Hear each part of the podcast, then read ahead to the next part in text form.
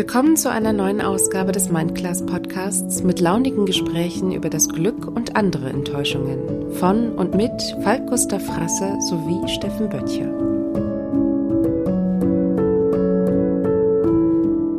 Also ich muss sagen, ich habe fast, fast, fast vergessen, irgendwie zu fotografieren, weil ich so fasziniert war von der Arbeit dieser, dieser ehrenamtlichen äh, Menschen dort, die dort jeden Tag freiwillig hinkommen ähm, und ein ohne, ohne Bezahlung und, und da unfassbar, äh, ja, unfassbar tolle Dinge tun.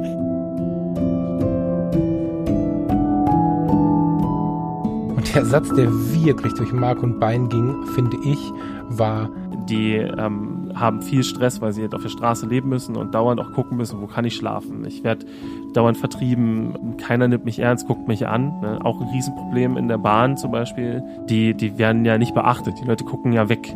Ähm, tagelang nicht angesehen zu werden, senkt den Resilienzfaktor, weil die Menschen irgendwann aufhören zu glauben, dass sie existieren. Total faszinierend, äh, wie Menschen immer wieder auch beweisen, dass sie helfen wollen und dass halt helfen auch was mit den Menschen selber macht. Ne? Ich habe da zwei, drei Bilder gemacht und stand dann da und war, war total äh, mitgenommen emotional und äh, was das mit mir über Tage gemacht hat, nur mal eine Stunde dort zu sein. Also ähm, das ist echt Wahnsinn. Also ich kann das wirklich nur jedem raten, das mal wirklich zu tun.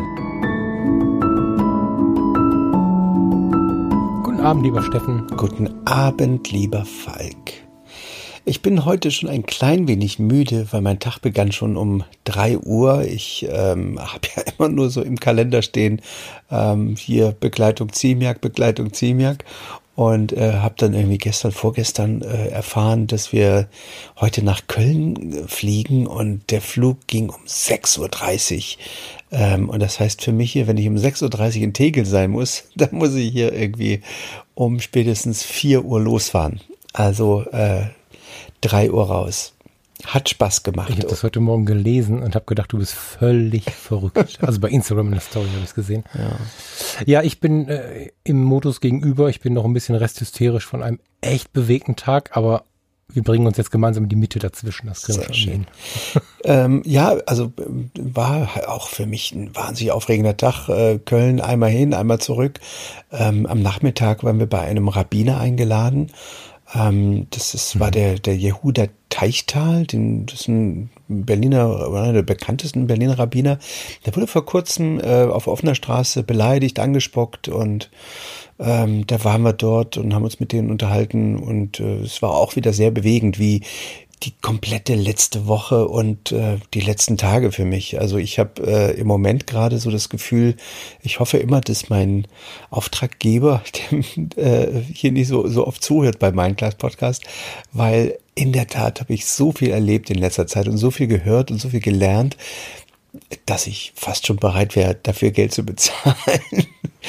Ich war, wenn ich schon mal so ein bisschen äh, vorausblicken darf, bei unserem letzten Podcast schuld an diesem ganzen, an diesem ganzen Dilemma, dass wir nicht, äh, dass wir nicht senden konnten. Wir hatten es aufgenommen. Ich, äh, du hattest mir gesagt, dass meine Stimme in letzter Zeit immer so laut war.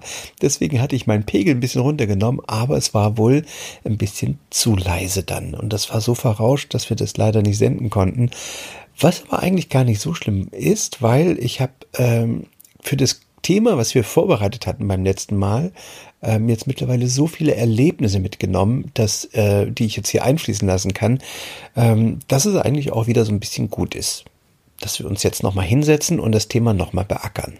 Jetzt habe ich extra eine Teamschuldigkeit rausgehauen, jetzt musst du dich outen, weißt du.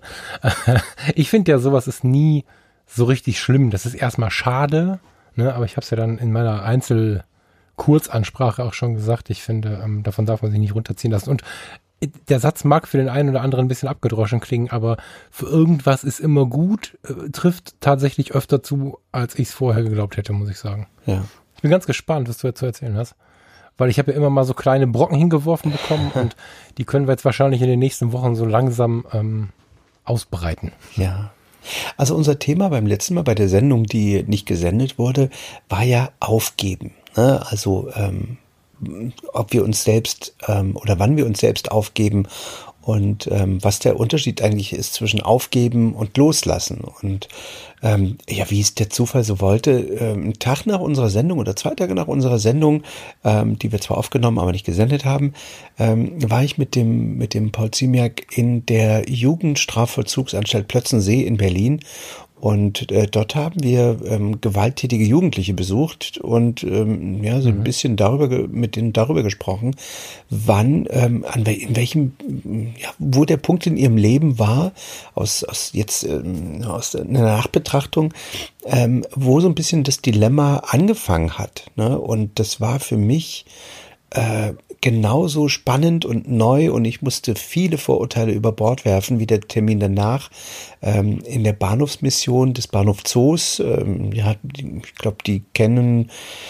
ja die Leute in meinem Alter, in unserem Alter vielleicht aus dem Film äh, Wir Kinder vom Bahnhof Zoo, eine sehr ja, sehr, ein sehr bekannter Film in den, in den äh, End 70er, Anfang 80er. Ich weiß gar nicht, das ist ein 80er Film, glaube ich wir können ja noch mal gucken, Shownotes. Also ein sehr beeindruckender Film. Und ähm, ich muss sagen, ich habe viele Dinge, von denen ich glaubte, sie zu wissen, nach während der Gespräche und in der Nachbetrachtung über Bord geworfen. Und ähm, vielleicht können wir darüber reden. Wir haben heute auch das erste Mal so eine kleine, äh, ja, so, so eine kleine, so, nicht, nicht eine kleine, wir haben einen Gast, den Simon.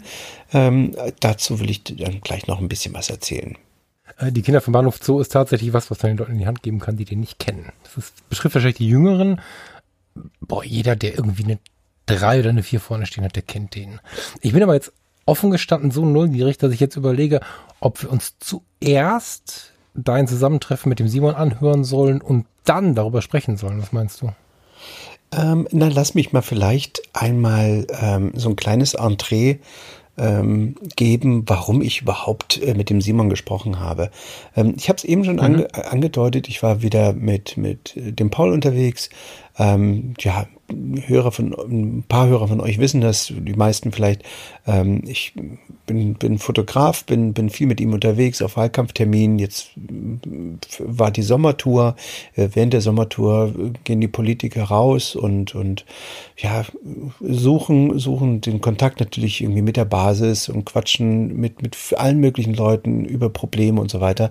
Ich habe das große Glück, irgendwie immer dabei zu sein, weil ich dann diese ganzen Treffen, Zusammentreffen fotografiere und ähm, ja, es war unter anderem und neben ganz vielen anderen Terminen halt auch ein Termin in der Jugendstrafanstalt in, in Plötzensee in Berlin. Und ähm, was mich dort tief bewegt hat, war, ähm, waren die Jugendlichen, die ähm, im Grunde jetzt dort sitzen und äh, wir hatten mit ihnen gesprochen darüber, wann es, äh, was die Politik oder was, was kann die Gesellschaft tun, äh, an welchem Punkt, dass die sich nicht selbst in Anführungsstrichen so aufgeben, auf die schiefe Bahn geraten. Und äh, was mich dort, ähm, ja, was ich da gelernt habe, ist, dass es eigentlich oftmals schon im Elternhaus anfängt. Also dass die äh, meisten Jugendlichen, denen Struktur fehlt. In der Tat. Also dass sie teilweise erzählt haben, also fast alle einstimmig, ähm, dass sie dort im, im Gefängnis das erste Mal überhaupt so richtig Struktur erlebt haben. Also morgens aufstehen, ähm, dann das, das übliche Waschen, Frühstücken, zur Arbeit gehen, ähm, so, solche Dinge. Ne? Und ähm, das mhm. Ist eigentlich für uns jetzt relativ normal, aber ähm, ein paar haben dann halt wirklich erzählt, weißt du, wenn du der Einzige morgens bist, äh, wenn deine ganze Familie noch pufft und du musst dich immer rausquälen und dich in die Schule schleppen und du weißt gar nicht warum, ähm, dann lässt es irgendwann sein und dann, naja, triffst du, fängst du an zu schwänzen, triffst vielleicht unterwegs in die falschen Leute und und und und und und dann ist im Grunde geht es los, ne? Und äh, das ist verrückt, wie, wie, wie einfach oder wie, wie, ja, wie, wie marginal manchmal ein Auslöser sein kann, damit, damit das, damit das, äh, ja, dass das aufhört. Ähm, dass, also, dass diese Struktur sozusagen verloren geht. Und äh, wie ich noch so darüber nachdenke, hatten wir einen Folgetermin in der Bahnhofsmission im Bahnhof Zoo. Und ähm, dort äh, Bahnhofsmission äh, muss man sich so vorstellen, ja, wie man sich wahrscheinlich vorstellt, äh, sehr, sehr viele obdachlose Menschen, in erster Linie obdachlose Menschen, die dort die Möglichkeit kriegen, sich zu duschen, die dort versorgt werden mit Kosmetik, mit, mit äh, Essen, mit Trinken, ähm, die sich ähm, im Winter dort aufwärmen können, ähm, solche Sachen. Und ähm, dort ging es halt so ein bisschen darum, dass, dass wir mal einen Einblick kriegen, ähm, welche Probleme es da gibt, ähm, wie, wie, wie arbeitet man da. Und ich war also ich muss sagen, ich habe fast, fast, fast vergessen, irgendwie zu fotografieren, weil ich so fasziniert war von der Arbeit dieser, dieser ehrenamtlichen äh, Menschen dort, die dort jeden Tag freiwillig hinkommen ähm, und ohne, ohne Bezahlung und, und da unfassbar, äh, ja, unfassbar tolle Dinge tun. Und ich äh, habe dann plötzlich stand der Simon neben mir und der Simon ist ein, äh, ja, das ist ein, ein, ein Typ, der, und jetzt kommt so ein bisschen eine kleine Vorgeschichte auf das, was du eben schon angedeutet hast, was wir vielleicht in den nächsten Wochen nochmal beackern. Ähm, Simon ist dort äh, zuständig für die Öffentlichkeitsarbeit. Er wird sich gleich selbst nochmal ein bisschen vorstellen. Und ähm, ist aber eigentlich, kommt eigentlich aus der linksradikalen Szene. Das äh, habe ich jetzt in dem Interview, was wir gleich einspielen, was ich mit ihm geführt habe, äh, was ich jetzt mal rausgeschnitten habe, weil das wirklich zu weit führte. Simon hat sich dann äh, losgesagt von dieser Szene, ähm, hat zu Gott gefunden, Philosophie studiert und ist in die Sozialarbeit gegangen. Und dieser Move mit äh, äh, Entschuldige, er hat Theologie studiert, Steffen. Entschuldigung, Entschuldigung. Ich bin schon ein bisschen müde. Man verzeiht mir, ja, er hat natürlich Theologie studiert und nicht Philosophie. Und ähm, ist äh, äh jetzt dort in der Sozialarbeit und äh, wir hatten erstmal so eine Viertelstunde über wirklich in Anführungsstrichen, nicht Anführungsstrichen, über Gott und die Welt gesprochen. Was ist Glaube im 20. Jahrhundert? Ich glaube, dann habe ich dann irgendwann gesagt, weißt du was, jemand, lass uns da noch mal eine eigene Sendung irgendwann machen. Ähm, und jetzt erstmal so ein bisschen über euch und eure, eure Arbeit da in der Bahnhofsmission sprechen, weil mich hat das ganz, ganz tief bewegt dort. Ich habe es ja schon gehört und ähm, freue mich darauf, das gleich nochmal zu hören. Ähm das machen wir gleich in Echtzeit. Ich ähm, war in vielen Punkten tatsächlich gecatcht, aber ich möchte meinen Part tatsächlich nach der Aufnahme erzählen, äh, wenn wir das, wenn du es nochmal und alle anderen das das erste Mal gehört haben. Mir fällt eigentlich eine ganze Menge zu ein. Ja, deswegen musst du mir jetzt sagen, wann du bereit bist. Jetzt. Dann lass uns doch mal den, den, das Interview mit Simon reinholen. Hallo Simon, guten Abend. Hallo Steffen. Simon, ich war in der letzten Woche bei euch in der Bahnhofsmission im Berliner Bahnhof Zoo. Kennen wahrscheinlich die meisten, äh, die in den 80ern irgendwie aufgewachsen sind oder ge ja. gelebt haben. Ähm, ich habe dort, wie du weißt, ja den Politiker äh, begleitet, fotografisch und habe dann äh, euch bei der Arbeit zugesehen und war wirklich tief beeindruckt und äh, stand dann dort am Eingang, hab der Theresa zugesehen, wie sie dort äh, die Leute reinlässt, wie sie Pflaster verteilt, Getränke, Wasser ausgibt mhm. und äh, muss sagen, mich hat das ganz schön, ganz schön mitgenommen, ganz schön ergriffen und irgendwann standst du dann plötzlich neben mir und wir sind ins Quatschen gekommen und äh, ja, ich möchte ein bisschen äh, über eure Arbeit hier im Podcast berichten. Erzähl doch mal, was ist deine Aufgabe dort und was machst du da? Also meine äh, ganz offizielle Aufgabe ist, dass ich äh, für die Sozialberatung da zuständig bin. Ähm, das bedeutet, wir haben Menschen, die da ne, in Not sind, obdachlose Menschen, stadtarme Menschen und wohnungslose Menschen. Können wir vielleicht nachher nochmal drüber reden, was das alles ist. Hm. Hm. Ähm, und die, die Menschen kommen zu uns ähm, erstmal wegen einer Grundversorgung, ne, wegen Nahrungsmitteln, ähm, und Hygieneartikel beziehungsweise auch Hygienemöglichkeiten. Ne? Es gibt ja Duschen bei uns und so. Ja. Aber darüber hinaus brauchen Menschen natürlich mehr. Ja? Also sie brauchen nicht nur, ne, müssen nicht nur gepampert werden und satt sein, sondern Menschen brauchen Hilfe. Ganz oft sind Menschen orientierungslos aus verschiedensten Gründen. Ja? Auch mhm. hochgebildete Leute können orientierungslos sein. Und dann sind wir da, wenn die uns ansprechen und sagen, hey, ich brauche Hilfe bei Problem XY, kommen wir auf die zu und versuchen denen äh, die, die, eine vermittelnde Beratung zu geben in erster Linie. Das heißt, Menschen, die sagen, ich brauche einen Personalausweis, weil ich seit zehn Jahren keinen mehr habe, dann äh, helfen wir denen, an einen Personalausweis zu kommen. Sagen denen, wo sie hingehen müssen, beantworten schon mal vorab Fragen, ähm, äh, telefonieren gegebenenfalls mit den Ämtern und klären Dinge. ähm, und stellen auch, wenn wir Zeit haben, äh, auch Nachforschungen an, um sozusagen den äh, Ämtern ein bisschen ähm, zuzuarbeiten. Denn häufig ist mhm. es eben auch so, dass es, ähm, ähm, würde ich sagen, in der deutschen Bürokratie ebenso die Mühlen mal langsam. Menschen brauchen aber häufig Hilfe relativ schnell. Äh, und was soziale Arbeit grundsätzlich ja immer macht, ist ähm, Bindeglied zu sein zwischen ähm, normaler Bevölkerung Poli und Politik und äh, Beamten und Ämtern, äh, wo wir sozusagen als Sozialarbeiter breit aufgestellt sein müssen, ne? ein bisschen, bisschen alles, ein bisschen können müssen, ja? ähm, um sozusagen zu vermitteln. Und das ist ja, wofür ich da eingestellt bin. Ähm, das ist meine erste eigentliche Aufgabe, muss man halt sagen. Ich studiere gleichzeitig soziale Arbeit, äh, weil ich halt Theologie studiert habe und jetzt in die soziale Arbeit gegangen bin. Und deswegen bin ich auch noch nicht aktuell der vollwertige Sozialarbeiter. Mhm. Ähm, was mir den Vorteil gerade bringt, dass ich neben der Sache auch noch soziale Medien versuche oder betreue oder versuche zu mhm. betreuen. Das ist ein, ein Riesending eigentlich. Der Workload, finde ich, in so Social Media ist extrem hoch. Ähm, das mache ich auch. Und ich mache gerne auch Führungen ähm, bei uns in der Einrichtung und erzähle den Leuten ein bisschen was über soziale Arbeit, ähm, über Obdachlosenhilfe, über die Zukunft der Bahnhofsmission und allem, was da so dranhängt. Wie viel, wie viele Gäste habt ihr denn so über den Tag oder übers Jahr? Kannst du das so eingrenzen? Ja, ziemlich genau. Ähm, wir schätzen das auf 600 Personen am Tag.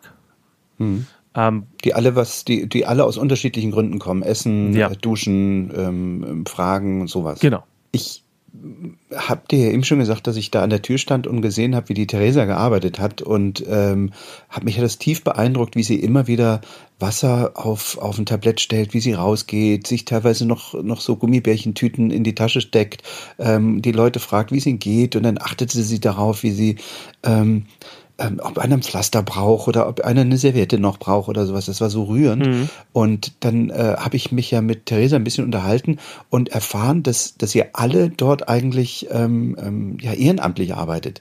Ähm, das war mir irgendwie im Hinterkopf äh, nicht so richtig klar. Also irgendwie natürlich denke ich, man, man wird da wahrscheinlich nicht reich, aber ähm, das ist äh, wirklich so, dass alle, die dort arbeiten, im Grunde eine ehren, ehrenamtliche arbeiten, ne? Mm, nicht ganz. Ähm, tatsächlich, ich gehöre zu den Leuten, die hauptamtlich arbeiten.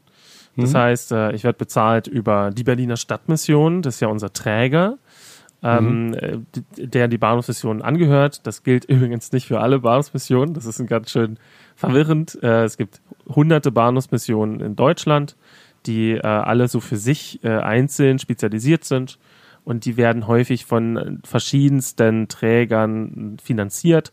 Und in unserem Fall ähm, bezahlen meine Stelle zum Beispiel eben die Stadtmission, die Berliner Stadtmission. Die sich finanziert woraus? Ähm, über Spenden. Über Spenden. Genau. Also als ein großer Teil Spenden. Es gibt, glaube ich, auch noch andere Einkommensquellen, ähm, wo man versucht, eben stabil äh, zu laufen. Also auch soziale Einrichtungen. Es gibt aber auch Kindergärten von der Stadtmission und so weiter. Hm. Ähm, aber neben den Hauptamtlichen, ich glaube, wir sind, ich, muss ich lügen, 20 Personen, Hauptamtliche, ja. über die halt arbeiten in Schichten, ähm, oder eben auch in der Sozialberatung oder äh, Führungspositionen haben, haben wir 200 ähm, Ehrenamtliche, ja. Und tatsächlich, da, das ist eine Aber jetzt nicht 200 nur in der Bahnhofsmission im Bahnhof Zoo. Doch, genau. Nur im Bahnhof oh, Zoo. Oh, wow, 200. Okay. Genau. Also wir haben, äh, genau, die sozusagen über Tage, also über drei Schichten verteilt, ne? Früh, spät und nachts. Ähm, äh, und über die sieben Tage, sieben Tage in der Woche, also das ganze Jahr über, uns helfen, überhaupt diese Bauhausmission äh, zu betreiben. Ähm, weil mit, äh, du kannst dir vielleicht vorstellen, mit 20 Personen kann man nicht ein Dreischichtsystem äh, mhm. betreiben, so dass da irgendwie quasi allem beigekommen werden kann. Deswegen sind die äh, Ehrenamtlichen es, die die ganze Basisarbeit machen, also Brote schmieren, ähm, an der Tür mit den Leuten kommunizieren, äh, wie du es schon gesagt hast, die Theresa, die dann eben auch Wasser rausgibt, die äh, den Leuten zuhört, so die ersten kleinen Aufgaben erledigt, ähm, die, die, ähm, die Menschen betreuen bei der Essensausgabe, die den Leuten sozusagen also Essen zukommen lassen. Oder wenn wir zum Beispiel auch gehbehinderte Leute haben, die bei uns reinkommen, denen quasi Essen servieren, weil die halt ja nicht, also einfach sich so bewegen können. Die Räume sind relativ eng, wenn es voll wird.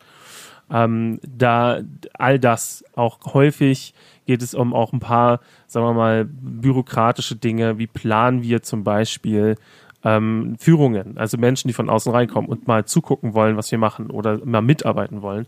Die Leute brauchen auch Betreuung, die müssen involviert werden und ähm, auch da machen sogar Ehrenamtliche die Planung für Führungen. Die machen die Führungen nicht konkret, nicht immer, aber mhm. ja, und da haben wir einen riesen, riesen Bedarf und das decken hauptsächlich Ehrenamtliche, ja.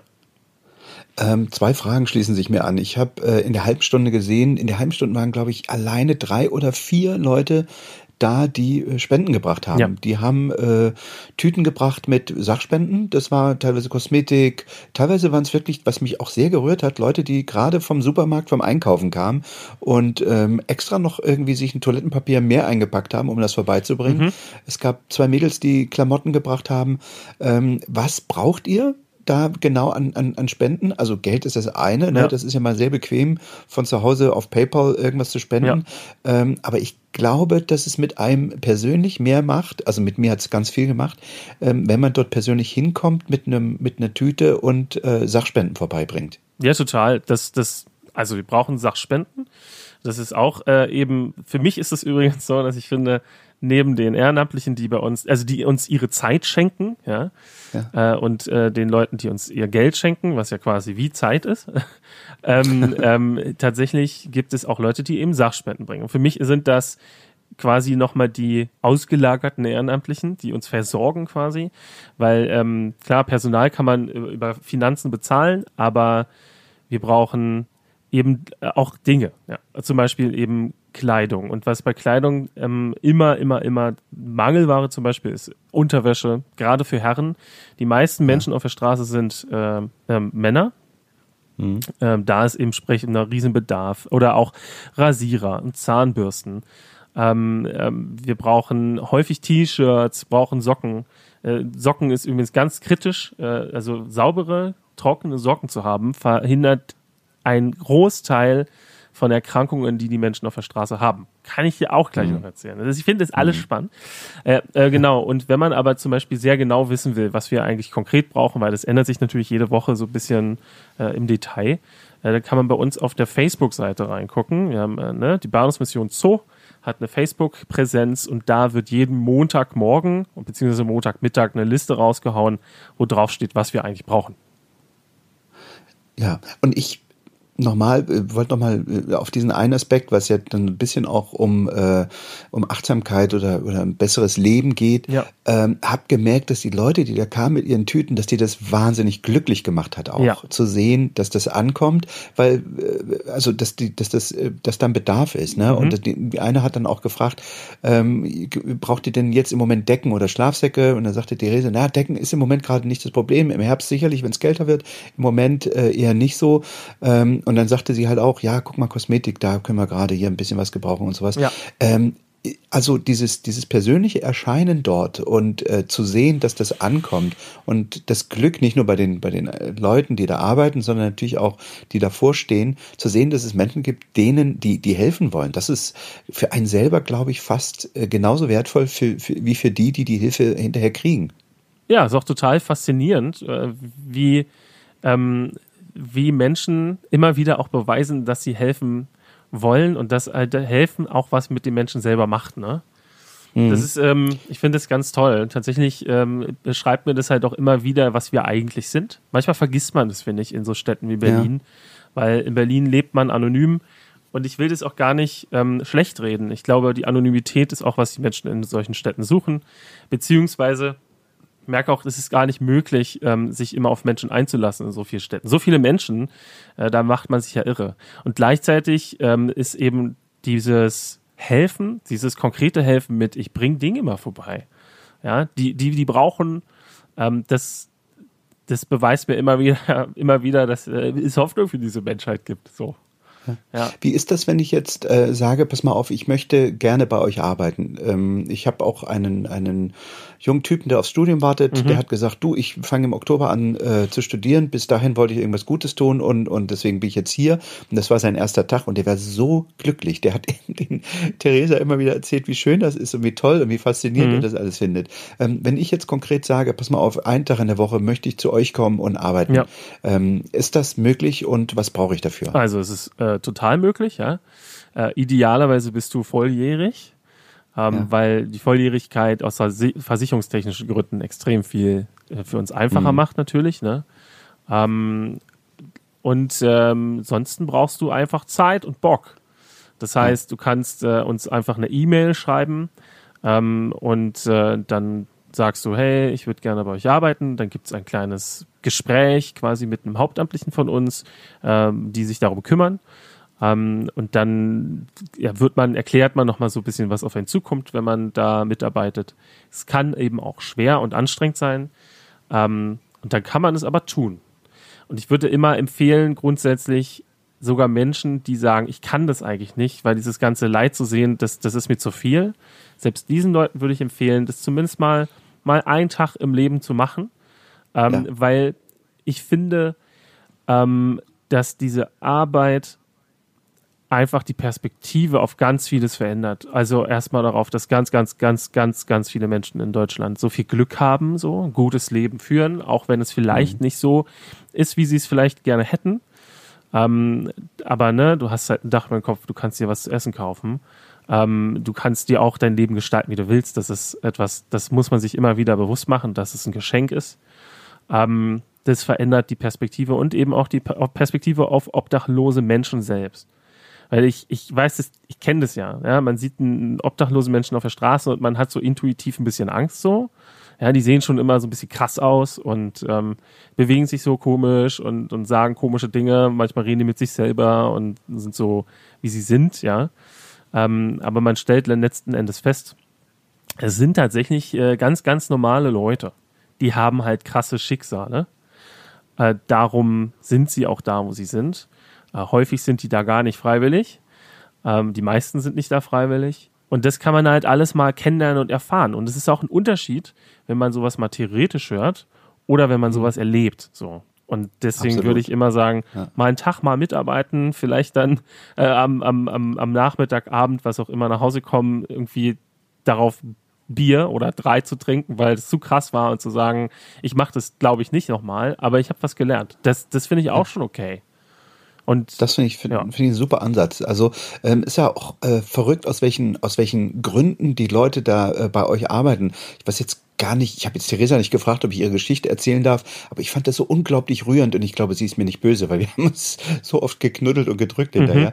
Ähm, sie hatte ähm, mal durch, durch, einen, durch einen Unfall, den sie hatte, ähm, ähm, als Anführungsstriche äh, Strafe, Sozialstunden abzuleisten mhm. und äh, hat die bei euch gemacht und sie sagt, das war, das hat ihr so viel gegeben. Sie sagt, das war keine Strafe, das war für mich ein, ein unglaubliches Glück und seitdem kommt sie halt jeden Mittwoch regelmäßig zu euch, äh, um, um äh, da zu helfen und man, man sieht, wie sehr sie das glücklich macht. Das ist wirklich, wirklich Wahnsinn und du hast recht, es gibt Leute, wahrscheinlich wie mich, ich musste da wirklich einen ganzen Abend immer, das hängt immer noch nach, Tage später, drüber nach nachdenken, ähm, weil es, ähm, wie du schon eben gesagt hast, viel über uns Menschen aussagt, was, was äh, auf der einen sowie als auch auf der anderen Seite ähm, Gerade in Berlin habe ich jetzt bei euch äh, die Beobachtung gemacht, ähm, es sind äh, Obdachlose, die teilweise wirklich aus der ganzen Republik irgendwie nach Berlin kommen, um ihr Glück zu suchen mhm, und dann da ja. stranden und nicht wieder wegkommen. Ja. Ne?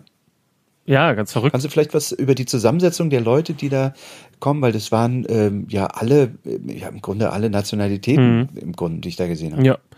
Okay, die Zusammensetzung ist, glaube ich, die meisten sind Osteuropäer.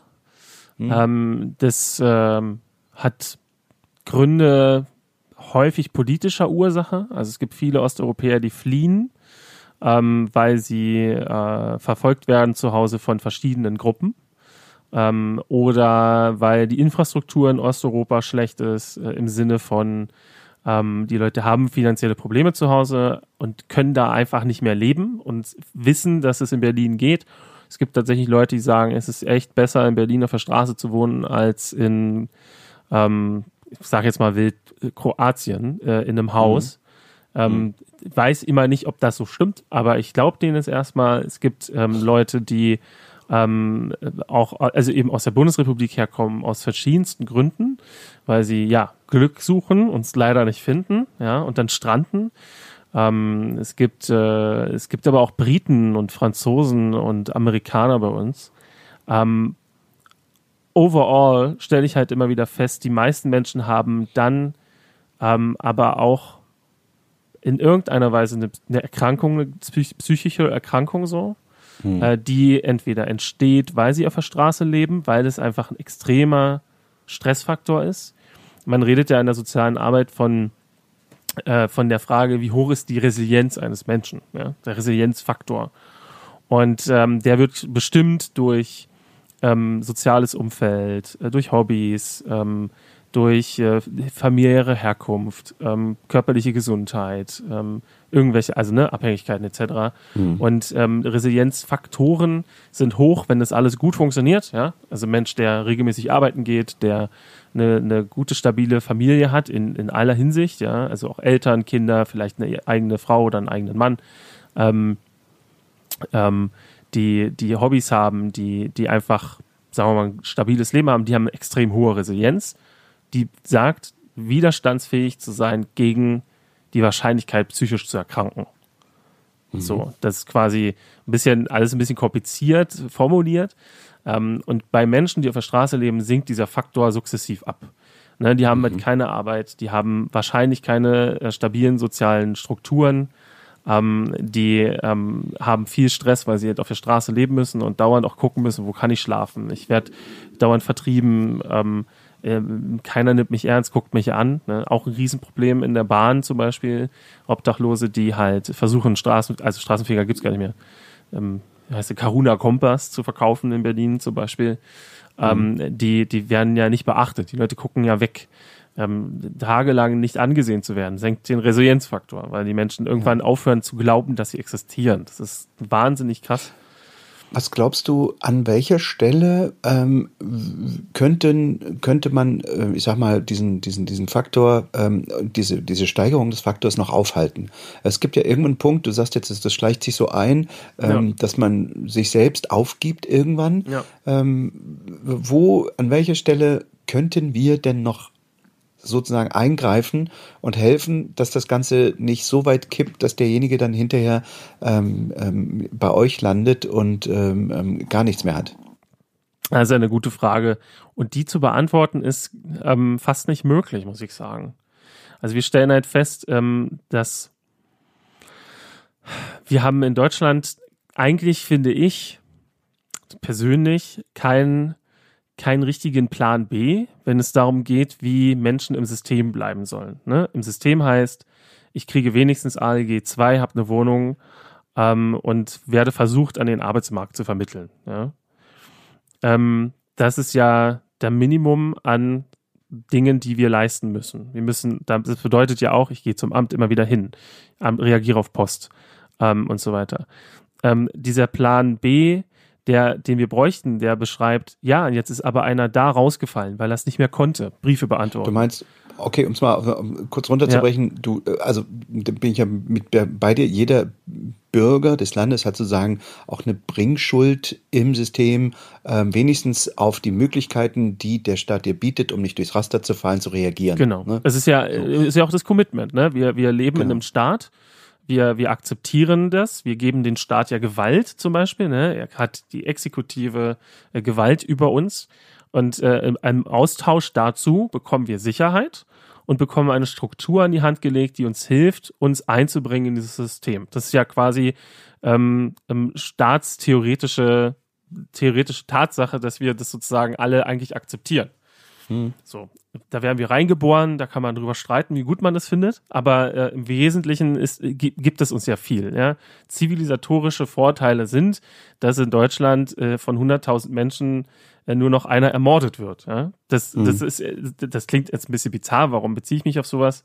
In anderen Gegenden äh, wo, sagen wir mal, dieses zivilisatorische ähm, ähm, ähm, Voranbringen nicht so ist, gibt es halt viel mehr Tod durch Mord. Jetzt ja. so, das ist für mich ist das persönlich gut, ja, keine Ahnung, ich möchte nicht beurteilen, wie andere gerne leben wollen, aber ich stehe auf den Scheiß, dass wir sicher sind, so.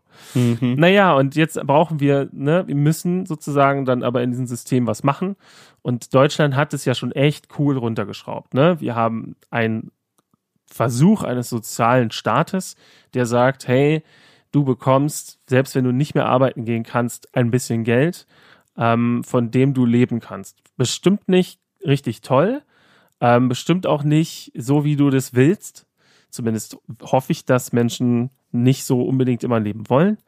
Ähm, und dafür äh, geben wir dir ein Amt an die Seite, das dich sozusagen motivieren soll, Arbeit zu finden und sich ins System zu Wollte gerade sagen, ne? man braucht genau. natürlich auch Anreize. Also wenn das, wenn, wenn, wenn ich glaube, da sind wir uns auch einig, wenn der Betrag, den der, der Staat den, den Leuten per se zur Verfügung stellt, äh, mehr weit über dem, das hinausgeht, dass man sich bewegen muss, dann äh, äh, sind wir wieder bei der Grundsicherung, bei der, bei der Idee der Grundsicherung, ähm, wo ich immer noch so ein bisschen ambivalent bin. Ähm, aber jetzt hast du eben gesagt, äh, dieser, ja. dieser Plan B fehlt. Also für Leute, die jetzt quasi ähm, sich äh, nicht committen und sagen, äh, lasst mich doch in Ruhe. Mm, der Plan B wäre zum Beispiel, dass man erkennt, dass es nicht ein, nicht zwingend ein äh, individuelles Problem ist. Ne? Also da auch nochmal, muss ich tatsächlich nochmal weiter ausholen. Wir haben, wir leben in so einem stark neoliberalistischen Staat oder ein System, das halt sagt, äh, jeder einzelne Mensch muss für sich ähm, sein, sein Glück finden. Ja? Jeder Mensch muss für sich entscheiden, wie er leben möchte und was er tun soll. Und wenn Leute auf der Straße landen, dann war das wohl ihre Entscheidung. Ja?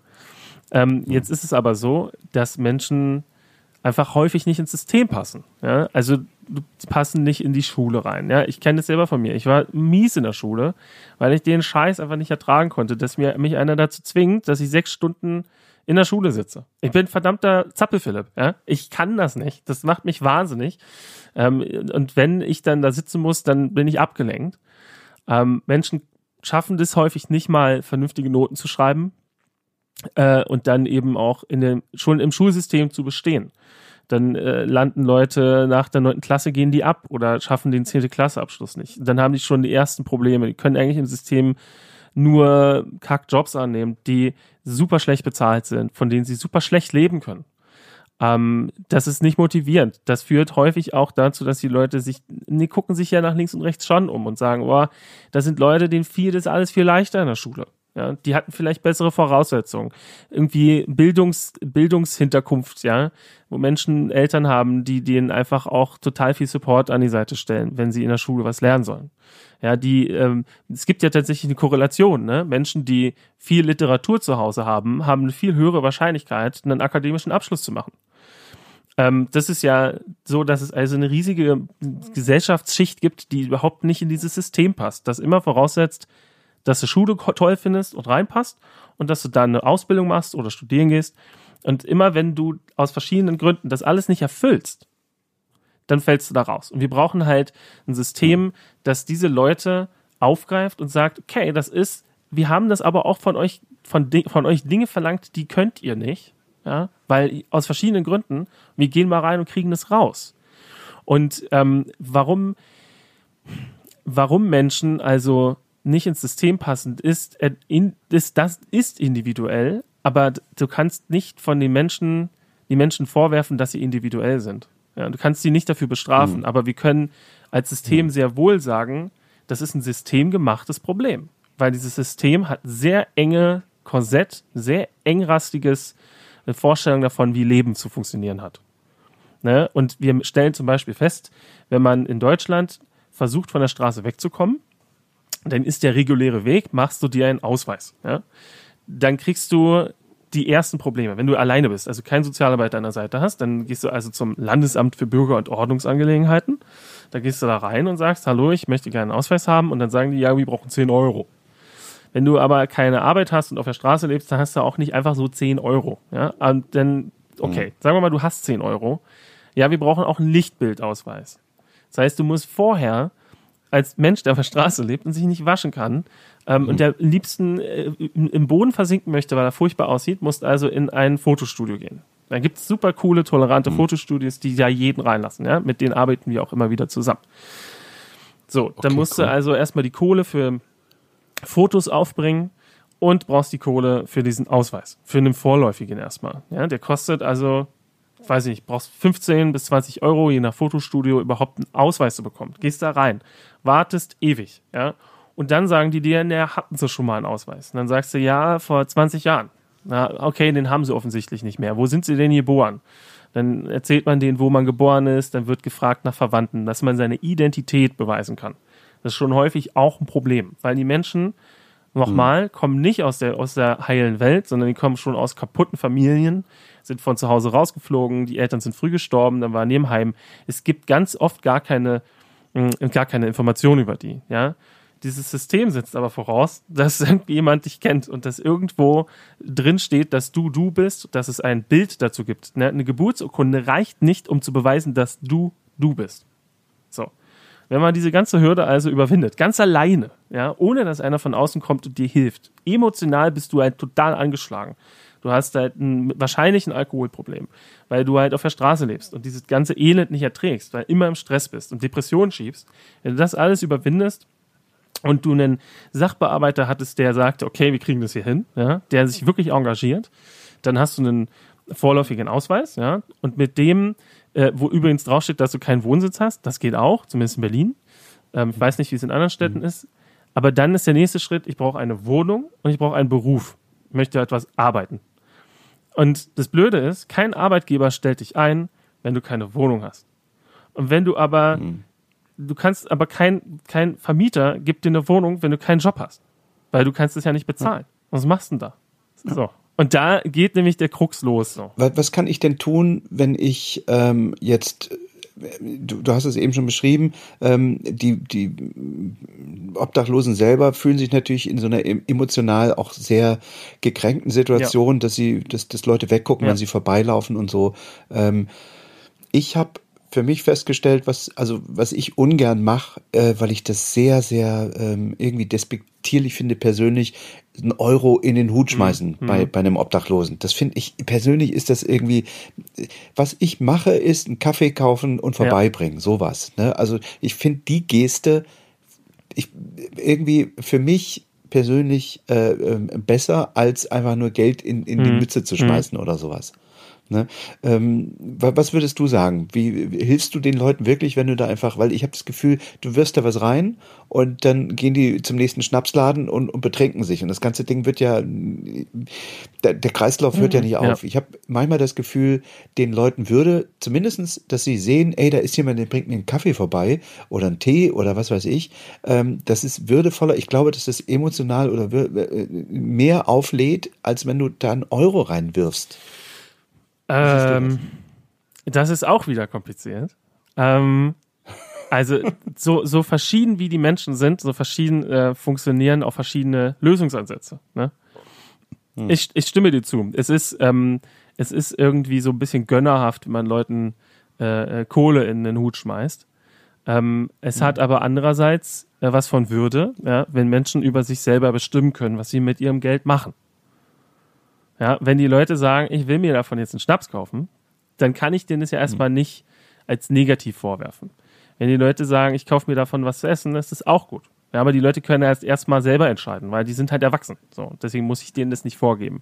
Es hat aber auch was total Tolles, wenn man den Leuten Kaffee vorbeibringt, weil das halt total viel was mit Aufmerksamkeit zu tun hat. Ja, ich habe an dich gedacht. Mhm. Ich äh, nehme dich ernst mhm. als Mensch. Ich guck dir in die Augen.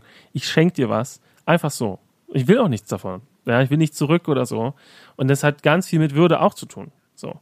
Das, das Ding ist halt, beides macht für unterschiedliche Leute Sinn. Es gibt denjenigen, der sich erniedrigt fühlt, weil er Geld kriegt, und den anderen, der sich dankbar fühlt, weil er Geld kriegt.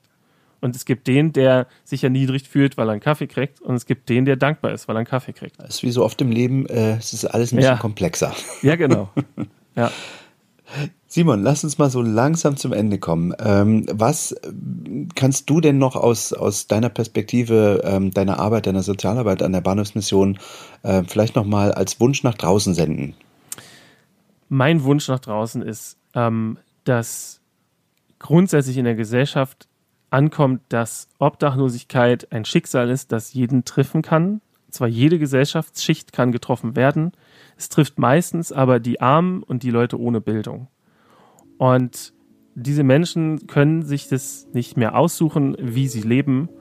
Und deswegen ist es wichtig, dass die ganze Gesellschaft versteht, Obdachlosigkeit ist etwas, worin wir alle Mitschuld tragen.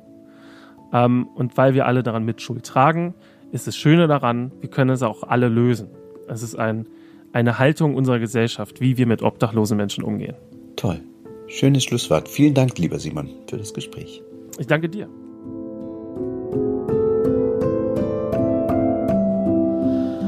Ach ja, also gerade der letzte Satz, ähm, den der Simon jetzt eben nochmal gesagt hat, äh, über, über, ja, was das über unsere Gesellschaft aussagt, wie wir mit den schwächsten Gliedern der Gesellschaft umgehen, da habe ich auch wirklich lange nochmal drüber nachgedacht.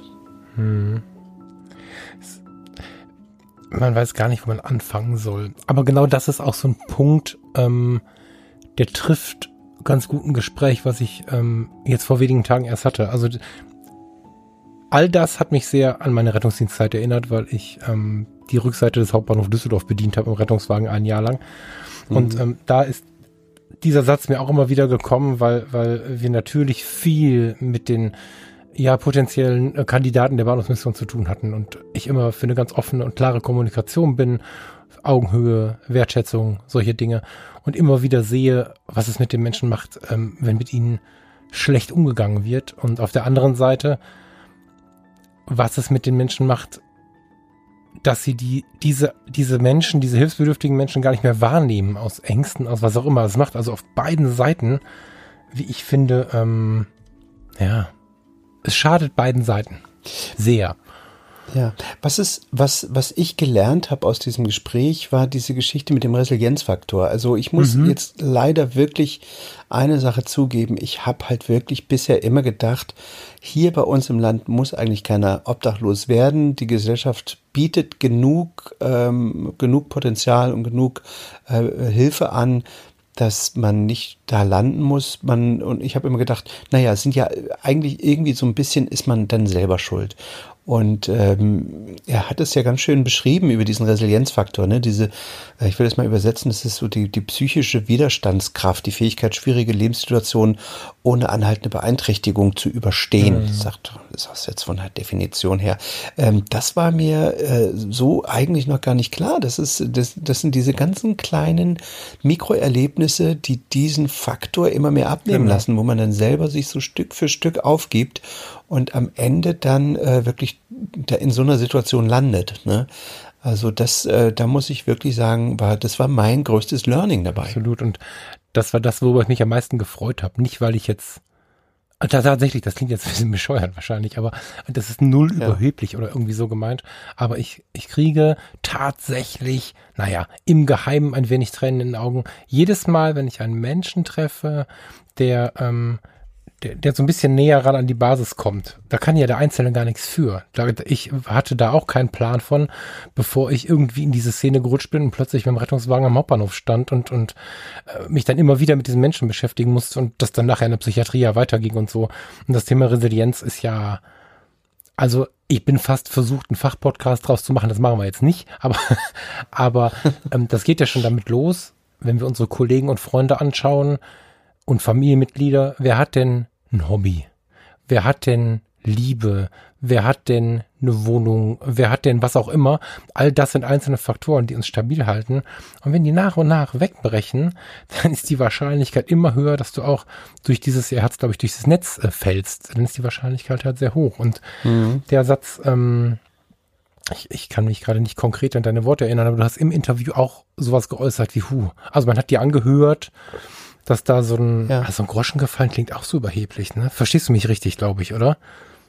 Natürlich, natürlich ist es bei mir. Warum? Ich kann es doch zugeben, dass da auch mal bei mir ein Groschen fällt. Also ich bin ja nicht, nicht allwissend. Also mir, bei mir sind eine Menge Groschen gefallen in den letzten Tagen und Wochen. Und ich finde, dass das äh, ist überhaupt nicht schlimm, wenn man, wenn man, wenn man das zugibt. Ich bin jetzt, äh, ich werde 50 nächstes Jahr und bin froh, dass ich Dinge dazulerne und dass ich mich von Vorurteilen verabschiede. Mhm.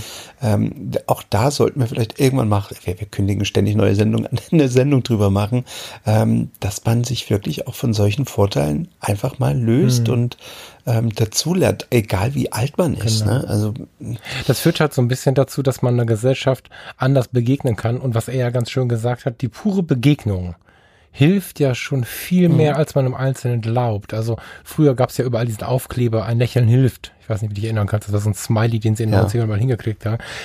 Das ist ja so wahr. Also der Satz, der mir am meisten von ihm hängen geblieben äh, ist, ähm, ist, ähm, das, also beziehungsweise die Kurzgeschichte, die Menschen laufen in ihrer selbst, also sie sind ja, wie hat das geschrieben, nicht unbedingt ansehnlich unterwegs. Sie sind oft ungepflegt, äh, mhm. sie sind oft auch nicht besonders gut drauf. Man schaut automatisch weg. Das ist ein Schutzmechanismus. So viele Leute schauen weg. Ja. Und der Satz, der wirklich durch Mark und Bein ging, finde ich, war tagelang nicht angesehen zu werden, senkt den Resilienzfaktor. Das klingt noch sehr fachlich und dann mhm. hängt da hinten dran, mhm. wenn du tagelang nicht angesehen, wenn sie tagelang nicht angesehen werden, glauben sie nicht mehr daran zu existieren. Oh, da, wow. Ja, da kriege ich jetzt ja. Gänsehaut, wenn ich hier nochmal auf der Zunge zergehen lasse. Und es ist ja so wahr, ne? Also, wir haben schon mal davon gesprochen in einer anderen Episode, dass es die Leute gibt, die sagen, wir sind ja nur normale Leute. Da, da haben wir schon von sowas gesprochen. Das ist im Prinzip ein ähnliches Thema, nur jetzt sind wir nochmal fünf Stufen näher an der Basis. Und was es ausmacht, wenn wir so jemanden sehen und ihn kurz anlächeln und ihm zunicken oder ihm einen guten Morgen wünschen oder so, das, ähm, das ist uns oft nicht klar, wie viel wir geben, wenn wir einfach mal nett sind. Ja, und das konnte die Theresa so gut. Also ich war wirklich, ich habe die beobachtet, ich habe sie dann in den Arm genommen und gesagt, Theresa, weißt du, ich bin wirklich, wirklich äh, emotional bewegt, wenn ich dich hier, wenn ich dir dabei zusehe, was du hier tust. Mhm. Und die ist immer wieder raus. Ich habe es ja eben im Interview schon erzählt, da hat sie sich so Gummibärchentüten in die Taschen mhm. gesteckt, ist raus, hat geguckt, wer hat ein Pflaster und so. Das war so wow. Ja.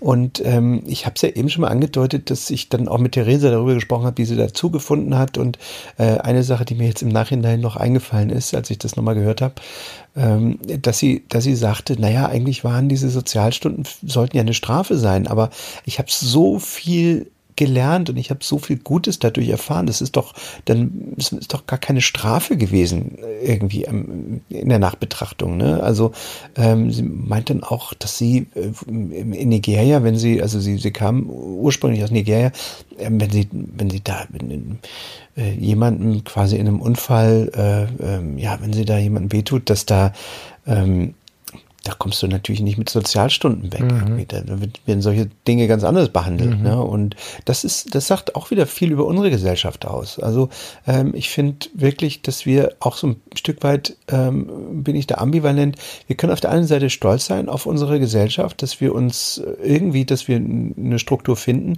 und auf der anderen Seite natürlich auch wieder nicht, weil es eben auch Obdachlose gibt und, und, und die durchs Netz gefallen sind. Mhm. Ne? Ja, voll. Also ich höre das ganz oft, den, den Satz, den du gerade gesagt hast. Ähm, gerade von denen, die noch nicht so, die selbst nicht unbedingt daher kommen und die auch wenig Kontakt hatten äh, zu, zu diesen, ich weiß gar das ist so schlimm, zur Basis klingt auch bescheuert. Also die wenig Kontakt hatten mit dieser Form von mhm. menschlichem Leid. So, ähm, dass man halt sagt, na ja, aber wir können ja alles haben. Und jeder halbwegs geistig Bewegliche ähm, kann, also das klingt jetzt auch wieder schlimm, man kann sich eigentlich nur verlaufen, wenn man über solche Themen spricht. Das ist nicht böse gemeint. Jeder, der ähm, aus welchen Gründen auch immer noch genug Energie hat, Resilienzfaktoren hat, was auch immer, kann sich natürlich ähm, übers Amt eine Adresse, eine Wohnung, all das besorgen. Aber Chris, ähm, ähm, Simon hat ja so schön dargestellt, was das für ein Aufwand ist für so einen Menschen, genau dahin zu finden. Ja, und ähm, hm ich kenne diesen Gedanken, naja, es kriegt ja jeder alles, wenn er es möchte. Das ist in gewissen Teilen auch wahr, aber es gibt eben die, und da passt der Satz sehr gut, die durchs Netz fallen. Ja. Und für die gibt es keinen Plan B, hat Simon gesagt, ne? Für die gibt es mhm. keinen Plan B. Und genau. ich habe ja mhm. sehr viel mit Sozialarbeitern und Psychologen zu tun im, im Privaten und mhm. komme dadurch auch immer wieder im Privaten in solche Gespräche und kriege ja viel mit. Und die dann wieder zu fangen, nächste mhm. Frage, wollen sie gefangen werden, aber das ist, führt jetzt zu weit, ähm, die dann wieder so ein bisschen ins Leben zu holen, das ist eine so unfassbar kräftezehrende Arbeit weil das auch ein bisschen Kampf gegen äh, Windmühlen ist. Ne? Man gibt ihnen für den Moment Orientierung, für den Moment Anerkennung, bis das die, die es vielleicht seit ein paar Jahren schon so leben, schaffen, ein bisschen mehr wieder in dieses Alltagserleben, in, in äh, Tagesstruktur ist ein viel verwendetes Wort, äh, finden. Morgens aufstehen, Zähne putzen, Haare waschen, Tag beginnen. Das ist für, für die meisten nicht denkbar, so in dem in dem in der mhm. Reihenfolge. Ähm, das ist unglaublich energiezehrend und die, die an den Menschen arbeiten, sei es Sozialarbeiter oder auch Ehrenamtliche, erleben leider mehr Rückschläge als äh, Erfolge. Und dennoch ist es natürlich wert. Und wenn du alle äh, paar Monate mal einen Erfolg siehst, einen großen Erfolg siehst, dann ist jeder kleine Schritt und jedes Lächeln natürlich viel wert, weil das da draußen sind Menschen. Also wenn wir jetzt hier sitzen und mhm. du hörst mir zu, ich höre dir zu und du da draußen im, im Auto oder wo auch immer du diesen Podcast hörst, stell dir kurz vor, niemand von denen, die da draußen sitzen, oder die wenigsten haben damit gerechnet, dass sie jetzt gerade draußen sitzen, während wir unseren Komfort genießen, ein iPhone haben, Kopfhörer am Ohr haben und diesen Podcast hören können. In zehn Jahren kann da jeder von uns sitzen. Und wir sind heute auch Menschen, mhm. werden dann auch Menschen sein. Das verliert man schnell aus den Augen. Also ich habe ähm, Tage gebraucht, immer wieder drüber nachgedacht, über die, die Leute, die ich da getroffen habe, ähm, habe teilweise die Gesichter im, im, im, noch im Gedächtnis, kann darüber nachdenken, dann weiß ich, dass, dass mir, mir einer von, von den Leuten, die da arbeiten, erzählt hat, dass sie ähm, durchaus so Fälle haben, das wirst du sicher auch kennen, dass Leute teilweise Socken über, über so langen Zeitraum anhaben, dass, dass die Gliedmaßen äh, anfangen darunter irgendwie schon zu vergammeln mhm. und Verwesungsgeruch Maden entsteht und sowas. Wunden, und er sagt, Maden, Maden in den Wunden und dann sagte der, ja, hier in Deutschland hat jeder das Recht darauf, so makaber wie das klingt, das Recht darauf zu vergammeln und äh, wirklich ähm, ja, not, ärztliche Notfall entsteht wirklich in dem Moment, wenn derjenige dann ähm, wirklich ähm, Notfallpatient mhm. wird. Was nicht, ob du das bestätigen mhm, kannst. Ja. Ähm, also äh, das waren so Geschichten, die mich so mitgenommen hat und haben und und äh, ich habe wirklich so jeden Tag irgendwie so einen kleinen Satz, der immer wieder aufploppt. Und das Verrückte ist, dass ich ähm, habe das vorhin in der Anmoderation ja schon mal kurz erzählt, heute bei diesem Rabbiner war, der mich auch tief beeindruckt hat und der hat eine Geschichte erzählt, ähm, die vielleicht ähm, ich weiß nicht, ob ich sagen soll, ob die passt, aber sie hat mich äh, da im Anschluss nochmal ganz schön äh, jetzt auf dem Weg von Berlin hierher nach Waren äh, beschäftigt. Ähm, und zwar äh, Erlaubt mir mal, dass ich sie ein bisschen, dass ich sie mal kurz erzähle. Ich hoffe, ich kriege sie noch so zusammen, aber ähm, sie hat mich, äh, ich fand sie sehr schön. Ähm, die Geschichte ist schon schon über 100 Jahre alt. Es spielt in New York. Äh, wir sind Anfang des letzten Jahrhunderts ähm, in New York und äh, ein Mann sitzt auf der Straße und weint ganz bitterlich ähm, oder sitzt nicht auf der Straße, in, in einem Park war das wohl, ähm, weint ganz bitterlich und ein anderer Mann, gut gekleidet, kommt vorbei und fragt, was ist denn los? Und der Mann sagt, ja, ähm, ich habe mein, ich habe das Haus verloren und äh, oder die Banken wollen mir mein Haus wegnehmen ähm, und ich, äh, die ganze Familie hat doch dafür so viel gearbeitet und ähm, jetzt wollen sie mir alles wegnehmen und dann sagt der Mann, ja, wie, wie, wie können sie das denn machen? Ja, es sind Schulden und ich muss irgendwas machen, aber ich krieg's wohl nicht hin und jetzt nehmen sie uns alles weg. Und dann sagt der Mann, hm, kann ich Ihnen vielleicht helfen? Was, wie viel Geld brauchen Sie denn? Und dann sagt er, ja, das sind so 500.000 Dollar. Das ist natürlich irgendwie, wenn wir über das äh, Anfang letzten Jahrhunderts in New York nachdenken, ein Heidengeld. Mhm. Und dann sagt der andere Mann, hm, passen Sie auf, ich, so wie ich Sie hier sehe, ich glaube an Sie ähm, und ich möchte Ihnen helfen. Und nimmt ein Scheckbuch raus und äh, gibt dem Mann der da auf der Straße sitzt und weint, äh, einen, einen Scheck über 100.000, äh, 500.000 Dollar und äh, gibt ihn ihnen und sagen, passen Sie auf, ähm, Sie können mit diesem Scheck jetzt Ihr Haus retten und äh, gucken, ob Sie vielleicht in einem Jahr ähm, das Ganze wieder auf die Reihe kriegen. Und wir treffen uns genau um in einem Jahr zur selben Stelle hier an diesem Ort und Sie können mir dann die 500.000 Dollar zurückgeben. Und der Mann ist total ergriffen und äh, weiß gar nicht, was er sagen soll. ähm, guckt dann auf den Scheck und da steht eine Unterschrift, Rockefeller. Und er weiß natürlich, wer Rockefeller ist. Und sein, sein ja, Rockefeller ist mittlerweile schon weg. Und er sitzt da, guckt auf den Scheck und denkt, oh Gott, äh, das ist ja Wahnsinn. Jetzt hat mir Rockefeller hier gerade einen Scheck über 500.000 Dollar gegeben. Ähm, und das das hat ihn so ergriffen, dass er gesagt, wenn Rockefeller an mich glaubt, dann kann ich auch an mich glauben.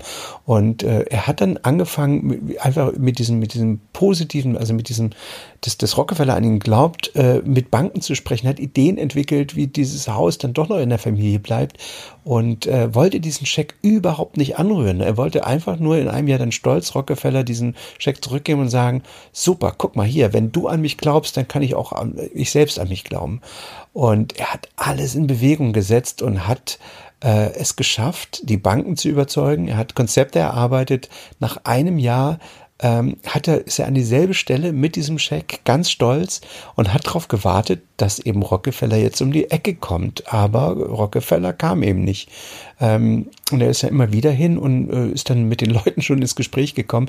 Und eines Tages kam dann aber eine eine Krankenschwester, mit der er sich dann da auch unterhalten hat und äh, die erzählte ihm, dass sie gerade auf der Suche nach einem Patient ist, der geistig verwirrt ist, den sie aber schon länger betreut, seit vielen Jahren, ähm, der immer da durch die Gegend läuft, äh, behauptet, er sei Rockefeller und Schecks verteilt. ja, super gut.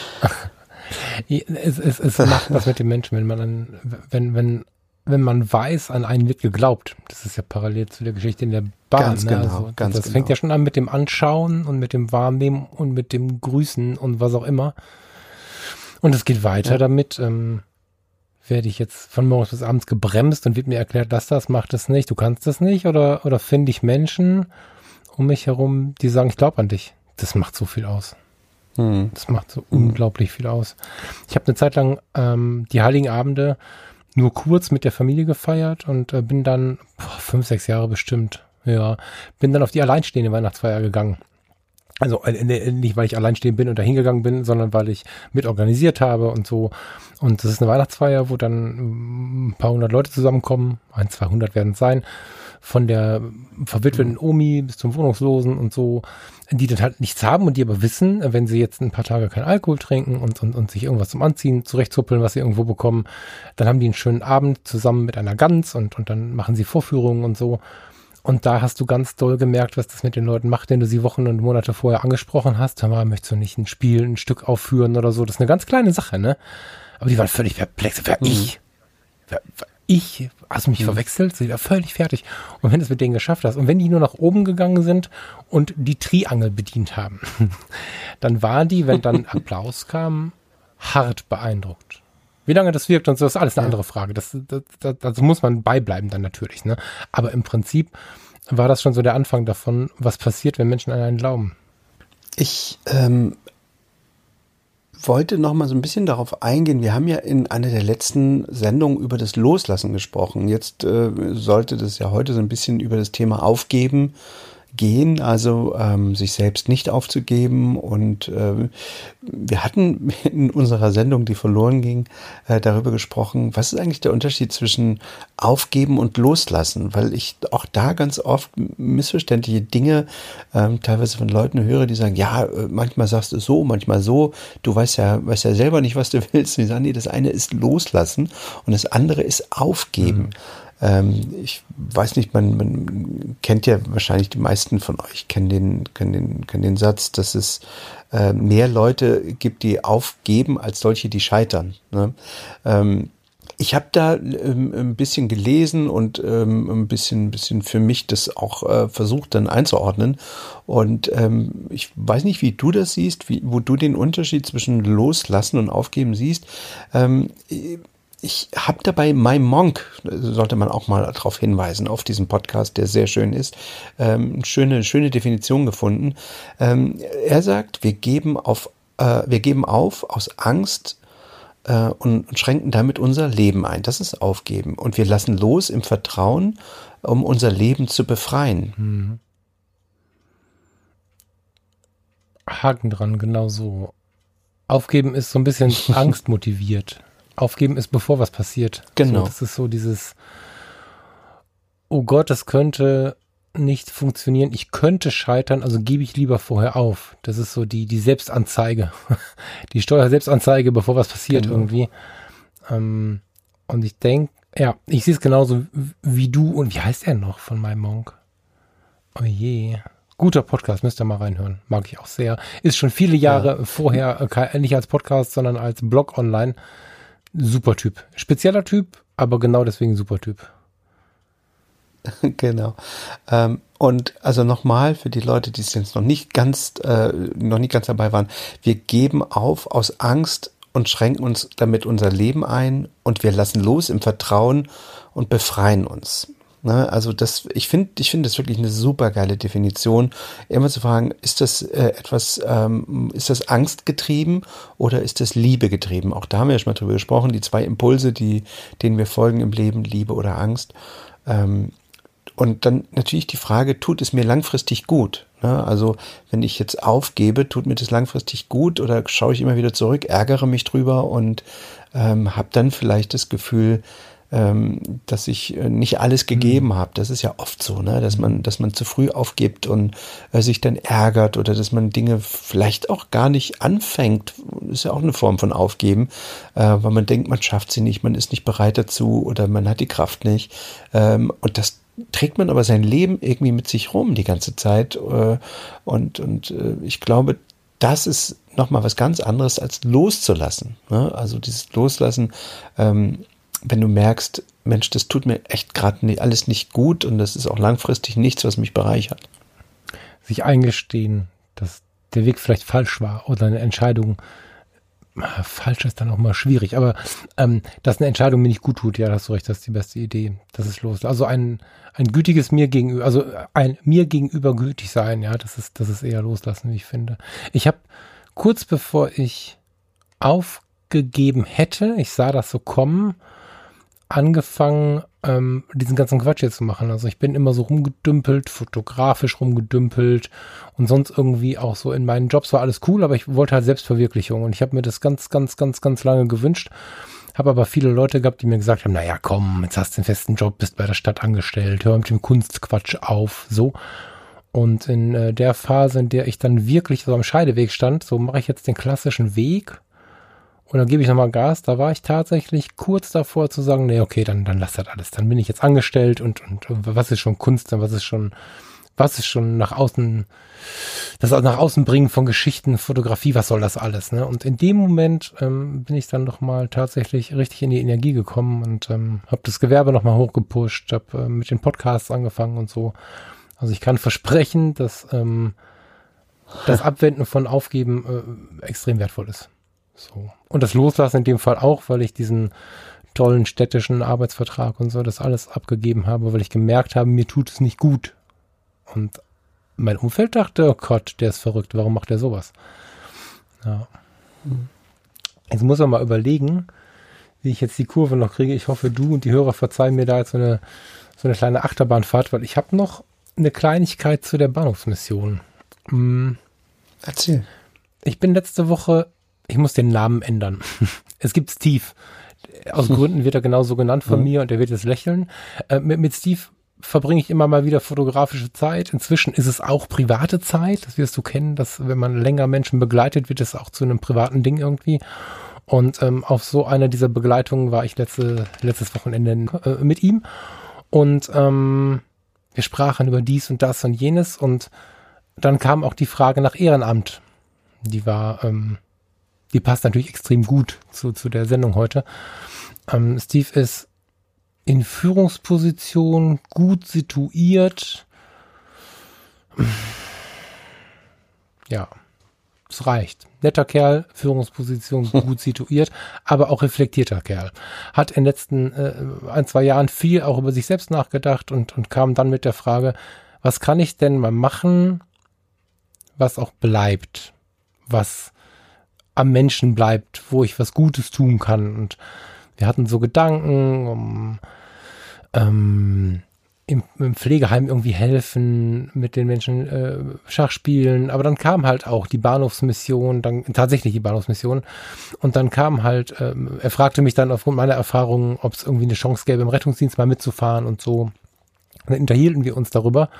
Und dann kamen auch ganz spannende Fragen, wie zum Beispiel, was macht es mit einem Menschen, wenn er ehrenamtlich arbeitet, gerade wenn er sonst im Leben extrem gut klarkommt. Und da habe ich ja nur gesagt, mit mir hat diese Erkenntnis, auch wenn sie relativ früh kam, mit 20 oder so, ähm, unglaublich viel gemacht. Also ich glaube, ohne die Erfahrungen in Rettungsdienst und schlimmen Rettungsdienst, also Großstadtrettungsdienst und in Psychiatriepflege, wäre ich heute ein anderer Mensch. Das glaube ich schon. Ähm, und ich habe mir halt hart dazu geraten. Und das ist, ist natürlich total schön, dass der Simon eben äh, zu dir gesagt hat, oder wahrscheinlich zu allen, die hier zuhören, gesagt hat, ähm, dass er empfiehlt, auch wenn man glaubt, es nicht zu können, mal einen Tag hinzugehen als Ehrenamtliche. Mhm. Ich weiß, dass draußen in der Gesellschaft immer mal so die Kritik kommt, was ist das hier ein Zoo oder was? Wieso kommt hier jemand einen Tag mal gucken? Und ähm, dem würde ich gerne entgegnen. Also erstmal meine harte Empfehlung an Steve, die habe ich ihm schon gegeben, aber auch an jeden anderen, der sowas überlegt. Es ist unglaublich wertvoll, ein bisschen was zu machen ehrenamtlich. Das gerade in so Problembereichen. Wer, wer sich da nicht rantraut, ist es natürlich auch super gut, zu einer alten Dame ins Pflegeheim zu gehen. Wenn die einem eindrücklich erklärt, dass sie die letzte ist, weil alle anderen verstorben sind, ist das auch ein, ein, ein Einschlag, den man erstmal verkraften muss, der was mit einem macht. Aber gerade so Dinge wie Bahnhofsmission, Rettungsdienst, Tafel, man bekommt in Kontakt mit den Menschen. Und ähm, ich möchte diesen Vorwurf aus der Gesellschaft, wenn die Leute mal für einen Tag auf drei kommen, mal ein bisschen entkräften, weil auch dieser eine Tag, ich habe so gefeiert, dass Simon das gesagt hat, macht so viel mit den Menschen. Und wenn einer dabei ist, der durch diesen einen Tag wieder ein bisschen mehr die Menschen wahrnimmt und ein bisschen mehr positiv für sie spricht, dann ist es auch schon sehr wertvoll. Und ähm, es ist überhaupt nicht schlimm, wenn man das auch für sich tut. Oftmals gerät so ein Geschmäckle rein, wenn, wenn man auf den Trichter kommt in so einem Gespräch, na ja, der macht das ja nur für sich.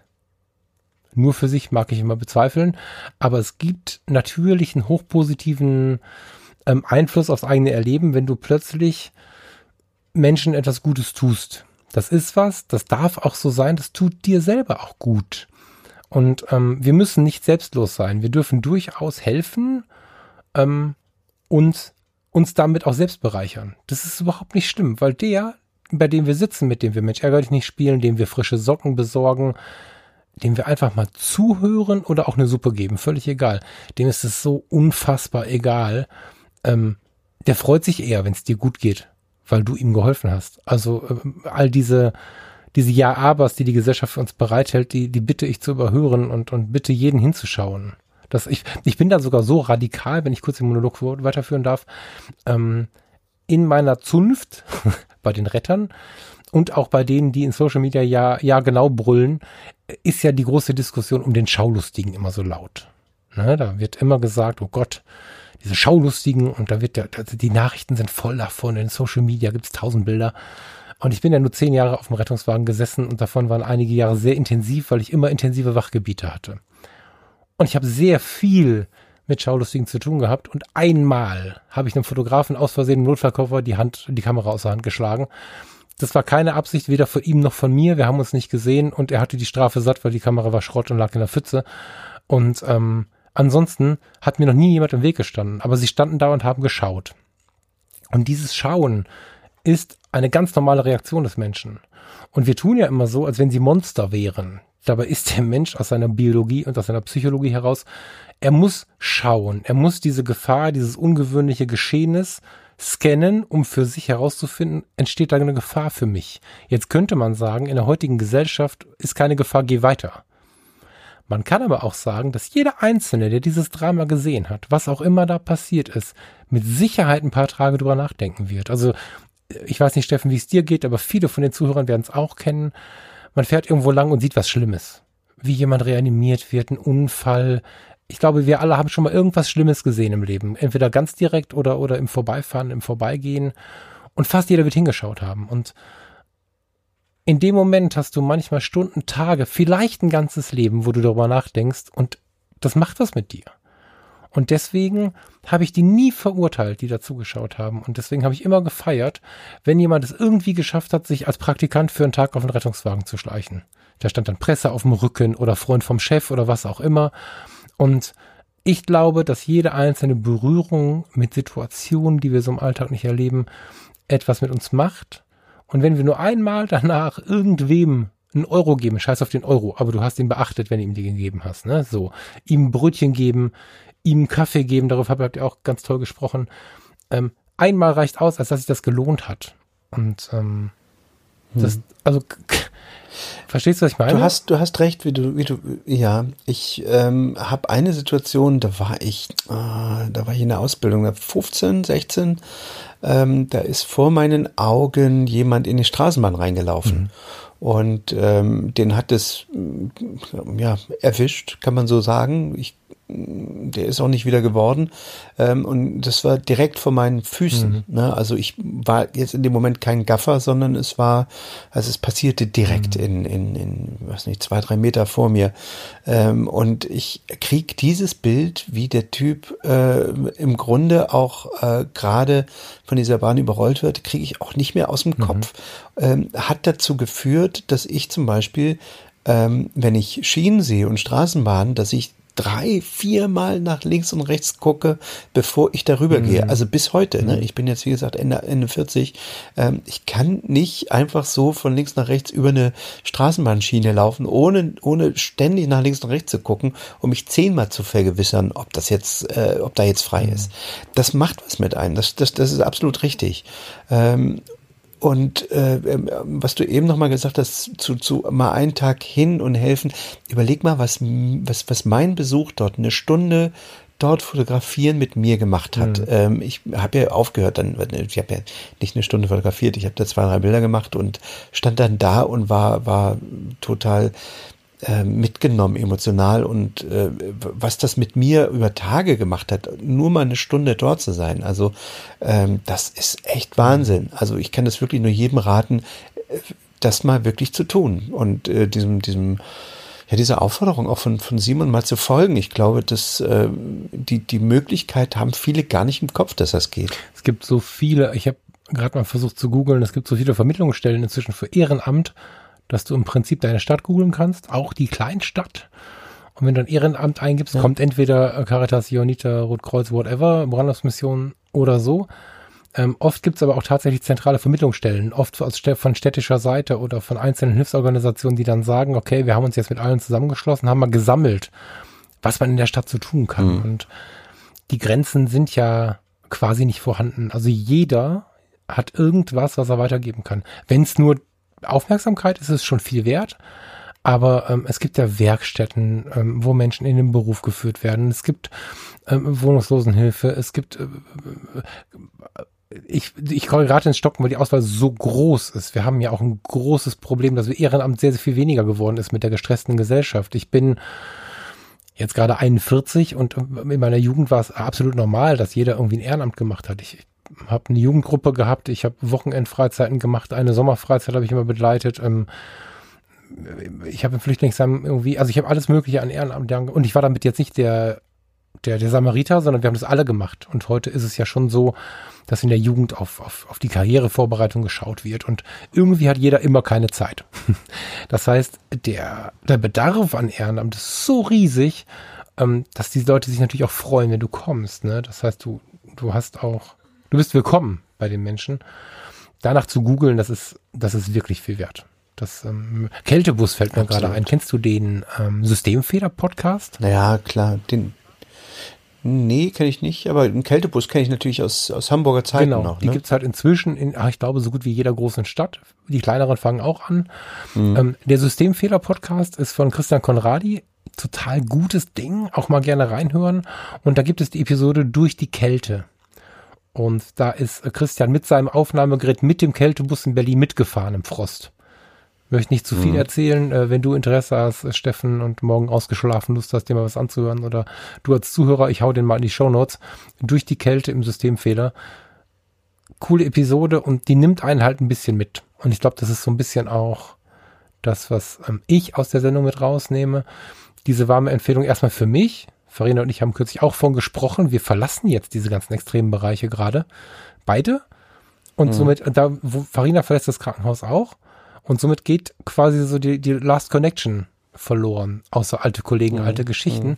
Und wir überlegen jetzt schon, was können wir denn machen, um diese Connection nicht komplett äh, zu verlieren? Also ich möchte warm empfehlen, entweder was zu tun, oder es ist völlig okay, wenn man sagt, pass auf, Familiensituation, Job geht halt gar nicht, dann empfehle ich zumindest, warm hinzuschauen. Ne? Sowas wie diese Podcast-Episode mhm. hören, sich einfach beschäftigen. Das ist ähm, schon viel wert. Weil wir gerade bei Podcast-Empfehlungen sind, ähm, ich äh, hätte, es fast vergessen, um Himmels Willen. Der liebe Simon hat einen eigenen Podcast. Und zwar ist das der Bibel-Podcast. Ich habe vorhin erzählt, ähm, dass er, dass er Philo schon, sag ich schon wieder Philosophie, dass er Theologie studiert hat, ähm, zu Gott gefunden hat. Und es ist ein wirklich, wirklich cooler Bibel-Podcast. Also ich selber bin ja nun ähm, nicht kein Christ, ich bin weder getauft noch, noch irgendwas, ähm, bin äh, auch äh, frei, frei vom Glauben aufgewachsen. Aber ähm, der Simon, der hat so einen, einen äh, lockeren Umgang ähm, damit, dass das wirklich sehr hörenswert ist. Also er, sein Standpunkt ist, weißt du, Jesus war damals so eine coole Sau, der hat, äh, der war auch unbequem und deswegen mochten die den alle nicht, aber der hat die richtigen Fragen gestellt und so. Und also das ist wirklich sehr erfrischend, ähm, dem Simon auch mal mit seinem Kollegen da in diesem Bibelpodcast zuzuhören. Vielleicht auch gerade, wenn man bisher noch keinen Zugang zu solchen Themen hatte, äh, macht es wirklich mal Spaß. Äh, Im Moment haben, sind sie, glaube ich, bei der, bei der Kreuzigung oder so. Es ist wirklich, also, ähm, un, also sehr hörenswert, auf jeden Fall. Und ähm, versprochen, ich hole den Simon in einer der nächsten Sendungen unbedingt nochmal rein, weil ich einfach mit ihm wirklich nochmal über Glauben und Religion im 21. Jahrhundert sprechen möchte. Da äh, sind so viele Fragen bei mir aufgeploppt, ähm, die ich mir äh, selber gar nicht beantworten kann, wo mir der Simon schon in unserem kleinen Vorgespräch so viele Antworten gegeben hab, hat, ähm, dass ich die mit euch gern natürlich bei, bei in einer der nächsten Sendungen nochmal teilen möchte. Mein lieber Falk, so langsam müssen wir auch mal zum Ende kommen. Ähm, es war eine, äh, ja, schon eine außergewöhnliche Episode, wie ich finde.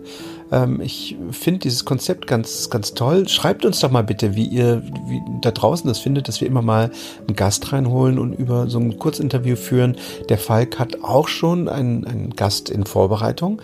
Ähm, da wird er dann, wenn wir in einer der nächsten Sendungen natürlich drüber sprechen. Ähm, erzählt uns doch mal, schreibt uns, bewertet uns. Da freuen wir uns tierisch drüber, wie ihr das findet. Und äh, wir freuen uns, wenn ihr beim nächsten Mal wieder zuhört. Hoffentlich bald wieder in äh, einer größeren Regelmäßigkeit ohne diese, diese, diesen Aussetzer, den wir jetzt gerade hatten einmal. Das kriegen wir hin, da bin ich mir sicher. Ich sage euch gleich im Abspann nochmal die Telefonnummer beziehungsweise die WhatsApp-Nummer, wo ihr uns auch eine Audio schicken könnt, weil auch ihr könnt Teil der Episode werden, wenn ihr wollt.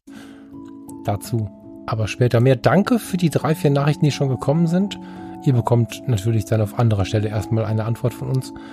Ich freue mich daraus, was zu machen, lieber Steffen.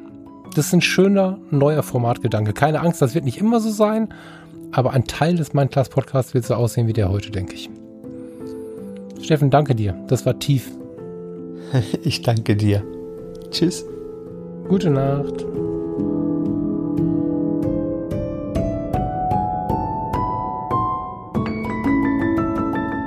Da wir vorerst nicht wissen, wie wir eine Call-In-Sendung, also eine echte Call-In-Sendung umsetzen sollen, aber dennoch irgendwie die Möglichkeit suchen, dich mit in die Episode zu nehmen, freuen wir uns über unsere neue Möglichkeit des WhatsApp-Calls. Schick einfach eine WhatsApp-Audio an die 0177 5835 004. 0177 5835 004. Natürlich findest du die Nummer auch in den Shownotes zu dieser Episode auf stilpirat.de oder im Bereich über mich auf falkfrasser.com. Ist also gut, halte ich ein bisschen kurz. Wenn wir 10, 15 Minuten hören müssen, wird es wahrscheinlich ein bisschen stressig. Gib uns vorab einen kurzen Abriss von einer Minute auf zwei, worum es geht und dann auch gerne etwas ausführlicher. Schönen Abend, vielen Dank fürs Zuhören und bis zur nächsten Woche.